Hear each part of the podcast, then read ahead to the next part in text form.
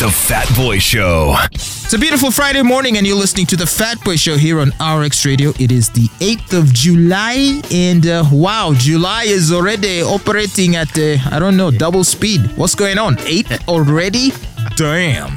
Uh, but it's all good. We're having a good time here. Myself, Fat Boy, here with the Daniel Omara. How are you doing today, Daniel? I am good. You are good. man. I thought we hit the middle mark of the year and time But- was going to slow down a little, but nope. Well, today on the show, faster. today on the show, we're asking the question: Would you say our parents or our guardians' relationship determines our view of love in relationships? The way your parents were in their marriage is this what will dictate how you shall be in yours? I would have to say yes, mm-hmm. to a large degree. I would say it goes both ways. Uh, how do you mean? You could either follow that or end up following the exact opposite. It's like how people come Ah, from okay. families where there's domestic violence are either completely passive or completely aggressive. No in between. No in between. it, it was never, oh, I came from a family where there was violence and now I have a middle ground. Usually it's, hey, don't, I will end you if you mess with me. Or Ah, okay. I'm just going to endure this because I saw it in my family.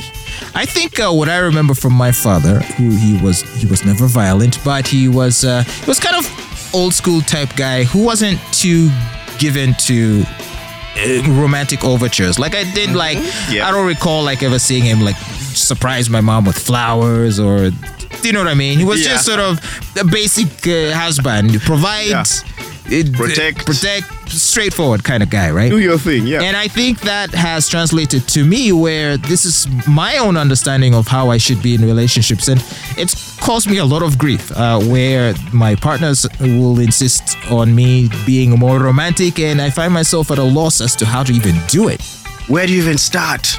Yeah. Because I'm, I, I'm sure the women you're meeting may seem a bit like your mom, but very different at the same time. It's funny. Yeah. Yeah, this this love languages thing is driving me nuts. I'm not going to lie. The best relationship I've had of recent was someone whose love language apparently is gifting, and her favorite gift is dresses. Oh, okay. Wait. Uh, so she liked being gifted dresses. She likes being gifted dresses. Like she likes any dress that makes her feel sexy. Wait. So, so you're buying her dresses? Women's dresses are like the cheapest thing. I'm, not, I'm not going That's to true. pretend. And it sounds weird, but truth be told, 15k and you have a nice thing. 15k. yeah. So if you spent like 80k, Hey. you have got a killer dress. Yeah, you have as stocked her long as wardrobe. it fits, yes, and you know her body. I think for me, from from where I stand, Okay. what gets her is not necessarily that you got the dress. It's the fact that you got a perfect fitting dress that she likes. Well, I'll give you credit. It's not always easy to meet a woman's very specific, uh, uh, you know, tastes and preferences. I mean, it's you know, you could you. How many times, uh, uh, like you could gift a woman something, especially an item of clothing, and she'll be like, "Ew," and not not because you know she's malicious, but just. Dude, maybe you just don't understand the style or fashion she likes. And so you buy her something that's just totally outside of what she would normally wear. And maybe that's something for men to consider that if you ever want to gift your woman any item of clothing uh, or shoes or anything like that, maybe you need to study her wardrobe a little bit to know what she kind of likes. Yes, or improve her wardrobe. Improve. Those are the two options. Yeah. You either get her what she likes or what she never thought she deserved. Okay. That second one always gets you farther ahead in life because it's like, okay, I didn't know I was this sexy, but you saw it and you got a dress that compliments that about me. So I went for a birthday party with my friends and I was the best looking person there. Even I didn't know I could rock a dress like this, and you're like, So tell me about. So for all the dresses you bought, uh, what was the end result? Uh, did the relationship? Uh, because you said this was the best relationship you've had, so it sounds like you, it's not there anymore. But Did- it's still it's still kind of there because at the end of it all, I was able to see what she wanted because I wasn't too invested emotionally. Like I said R two. yeah, okay. yeah, the, the relationship rationale. You you sort of have to stop looking at yourself and thinking how how I feel about this person and just being like, you know what, she wants to be sexy. Ah. Feel sexy because usually when when we fall in love, you're thinking. I like her so much. I don't want her to feel portrayed in a certain way. I don't want her to feel objectified. Uh-huh. Yet she's sitting there thinking, objectify me. So wait a minute. So in your case, Mm-hmm. is that an example of how you were influenced by what you saw growing up in, this- let's say, your parents' marriage? Was uh, your father a man that was prone to gifting your mom a lot? No, no, actually, it's quite the opposite. Really, ne- you never. yeah, I never saw like my, my parents go out of their way to do crazy things for each other. Most of the time, my dad came home with a bale. yeah. Anyway, I'll, Remember that I'll- sack full of clothes? Yes, yes, yes, And it's just like pick what makes you happy. And my mom is like, Yay, he provided clothes for the family. Like it, it was I think with my family it was like the bare minimum. Wow. Anyway, our fathers uh, are men from the north. We keep it simple. Very simple. A little too You know, simple. you know what I've heard though. I've heard it said that northern men make the worst husbands, but make the best boyfriends. So apparently, uh, you know, Uh-huh. eh, whereas they might treat their wives in a more sort of standard fashion, Mm. uh, if they were to have, let's say, girlfriends and mistresses, they will usually be more extravagant. they, they explore more. yeah, they, they tend to be more eh, giving and more generous and more what. So uh, perhaps uh, to the ladies who are considering marrying a northerner, just stay his girlfriend.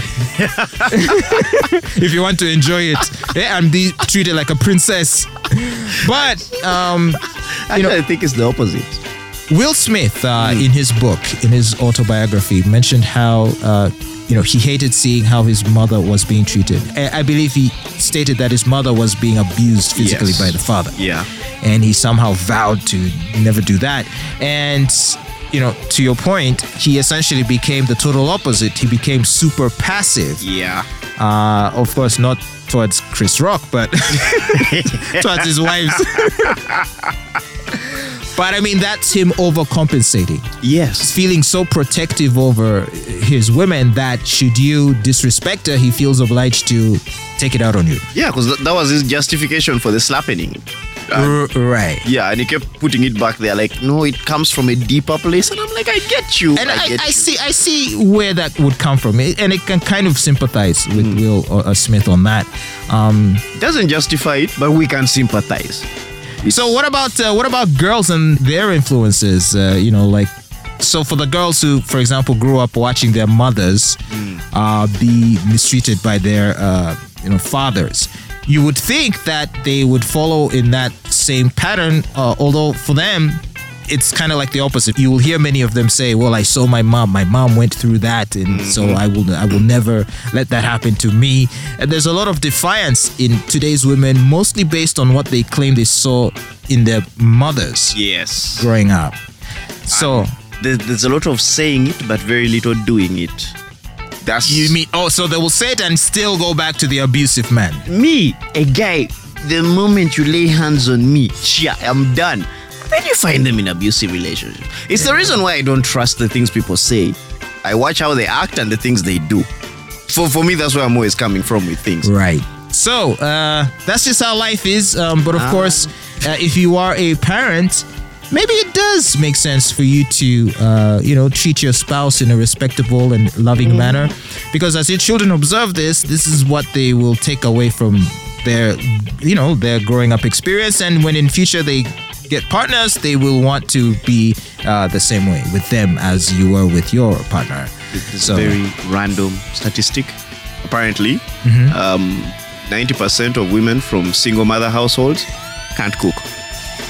And become single mothers themselves. They become single mothers themselves. Like so, the pattern either repeats itself Yeah. or goes the exact opposite way. Wow. So yeah, so it's very important as a parent to set the, the, the right example Yeah, your children. based on what you want for the kids. All right. Yeah. Well, think about that this uh, Friday. A little heavy for a Friday show, but uh, still a very important topic nonetheless. And now you have the entire weekend to think about this, to ponder this. Okay, let it sink in. It's the Fat Boy Show on RX Radio. Tech, games, sports, politics, jobs, money, relationships, movies, music, and entertainment. All the cool things in life. Life. We're listening to The Fat Boy Show.